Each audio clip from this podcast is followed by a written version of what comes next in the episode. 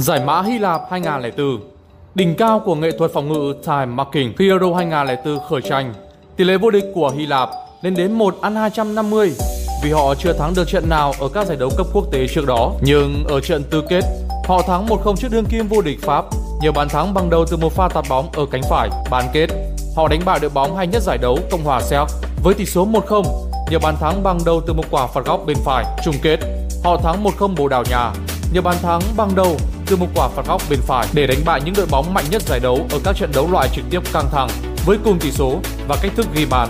Không phải chỉ tình cờ mà có được, tất cả đều xảy ra nhờ vào hệ thống phòng ngự đổ bê tông time marking. Time marking hiểu đơn giản là hệ thống một người khóa chặt một người. Các cầu thủ sẽ luân phiên theo kèm người tùy vào vị trí thay vì giữ vị trí cố định. Vì thế, khoảng trống cũng sẽ lộ ra nhiều hơn và để giải quyết vấn đề đó, Hy Lạp áp dụng một nguyên lý luôn phải có thừa ra một cầu thủ để phòng ngự. Lối đá của Hy Lạp không hề tiêu cực hay tẻ nhạt, mà đó là một thành tựu vĩ đại về mặt chiến thuật ở thập niên 2000 vì đội tuyển Pháp sử dụng hai tiền đạo.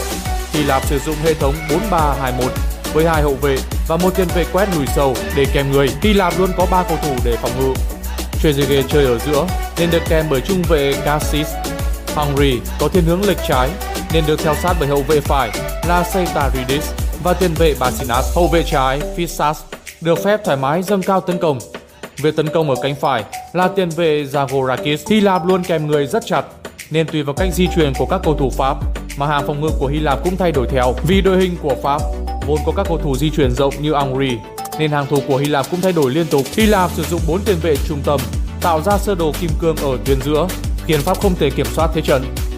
Nhờ bộ khuôn này mà Hy Lạp dễ dàng điều động đến 7 cầu thủ khi cần phòng ngự và 5 cầu thủ khi tấn công với những pha đi bóng dọc biên của Pisas và Zagorakis. Không bất ngờ gì khi chính Zagorakis đã thực hiện pha tạt bóng dẫn đến bàn thắng duy nhất của trận đấu. Anh em nhớ follow kênh và vào đậu phộng chiếm lại, vừa xem bóng vừa nhận thẻ cao điện thoại vào đấu chính hãng nhé.